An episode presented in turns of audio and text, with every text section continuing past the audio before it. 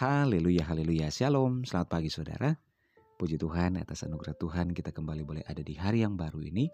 Hari Jumat tanggal 30 Oktober 2020. Dan saya percaya semua karena kasih dan anugerah Tuhan yang tiada pernah meninggalkan setiap kehidupan kita anak-anaknya. Puji Tuhan. Dan pagi hari ini kita bersyukur kita boleh berjumpa kembali dalam Renungan Podcast Harian bersama saya Yudi Sira Daniel. Renungan kita pada pagi hari ini berjudul Bangunlah Pagi dan Berdoalah. Bacaan firman Tuhan terdapat dalam Mazmur 119 ayat 147. Firman Tuhan berkata, "Pagi-pagi buta aku bangun dan berteriak minta tolong. Aku berharap kepada firman-Mu." Saudara, apa yang menjadi kebiasaan kita setiap hari ketika bangun di pagi hari? Bangun pagi-pagi dan menyediakan waktu untuk berdoa, ataukah saudara sering bangun kesiangan? Pagi hari adalah sebuah berkah yang indah. Tak masalah cerah ataupun mendung, karena pagi adalah awal untuk memulai sesuatu yang disebut kehidupan. Pagi hari adalah waktu yang tepat untuk mempersiapkan segala sesuatunya. Karena itu, biasakanlah diri untuk bangun pagi-pagi. Nabi Yeremia dalam ratapan 3 ayat 22-23 berkata, "Tak berkesudahan kasih setia Tuhan, tak habis-habisnya rahmat-Nya, selalu baru tiap pagi, besar kesetiaan-Mu." Saudara, saat bangsa Israel menempuh perjalanan dari Mesir menuju Kanaan 40 tahun di padang gurun, Tuhan memberikan roti dari surga sebagai makanan mereka yang warnanya putih seperti ketumbar, kata firman Tuhan, dan rasanya seperti kue madu dalam Keluaran 16:31. Mana itu turun ketika hari masih gelap, artinya pagi-pagi sekali, dan ketika matahari sudah muncul, maka mana itu akan menjadi cair.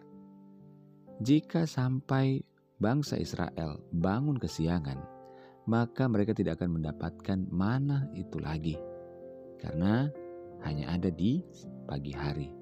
Artinya umat Israel harus bangun pagi-pagi jika ingin mendapatkan berkat dari Tuhan tersebut. Saudara, seringkali yang kita lakukan pada waktu kita bangun, kita terlalu lama bangunnya.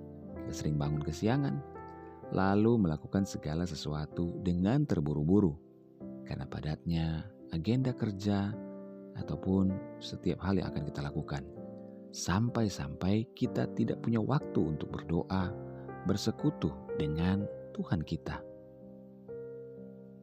Daud selalu bangun pagi-pagi mencari hadirat Tuhan. Dia berkata, "Tuhan, pada waktu pagi Engkau mendengar suara seruanku, dan pada waktu pagi aku mengatur persembahan bagi-Mu, dan aku menunggu-nunggu." Kerinduan Daud bertemu Tuhan di pagi hari melebihi kerinduan seorang penjaga yang mengharapkan pagi. Dia berkata, "Jiwaku mengharapkan Tuhan lebih daripada pengawal mengharapkan pagi, lebih daripada pengawal mengharapkan pagi." Mulai dari sekarang, janganlah bermalas-malas untuk bangun pagi, dan berdoalah kepada Tuhan. Awali hari saudara dengan mencari Tuhan.